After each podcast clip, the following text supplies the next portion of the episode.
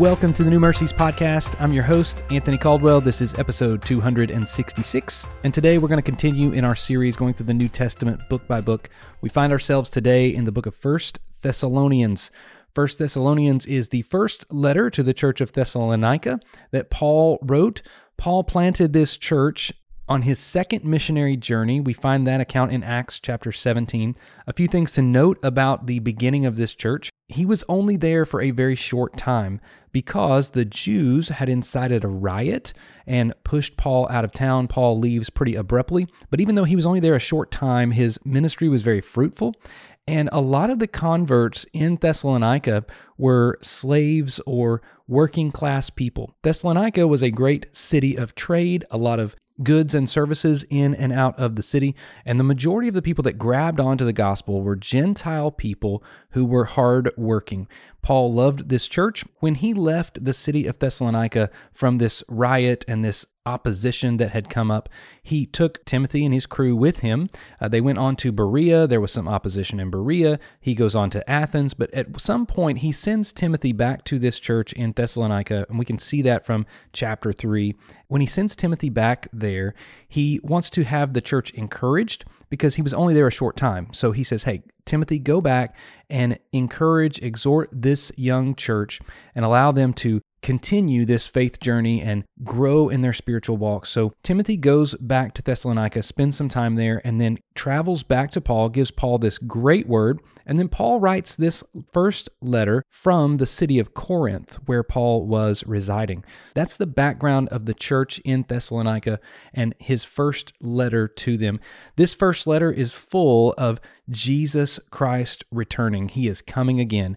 All five chapters of the book of First Thessalonians have an emphasis on Jesus Christ coming again. Interestingly enough, there are no quotations from the Old Testament in this letter, which I think is kind of interesting for us to note, uh, just because it's so much about the second coming of the Messiah. There are moments where he alludes to the Old Testament, as in chapter 5, but most of it is really to help the church at Thessalonica understand Jesus is coming again and how that relates to us on a daily basis, how that should affect our lives as we live the Christian example.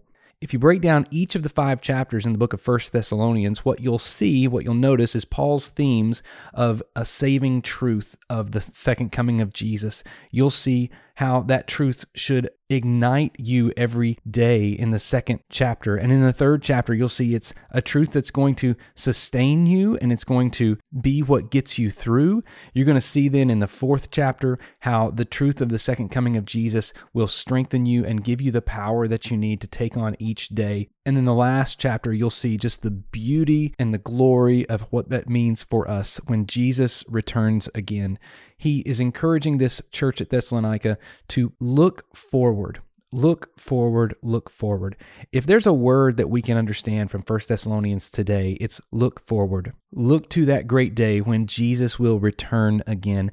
As you read through this book it's awesome to see kind of each chapter really wraps up with this picture of jesus coming he is going to show up again and we should be waiting for his return. We should be excited about his return. We should be longing for this return. This is something we need to be so excited about in our lives. If I was to ask you, if you were to define your life and what's a summary that you could give to those that are looking into your life, would they say that you are expectant of the return of Jesus? Are you expecting great things on that great day that he returns?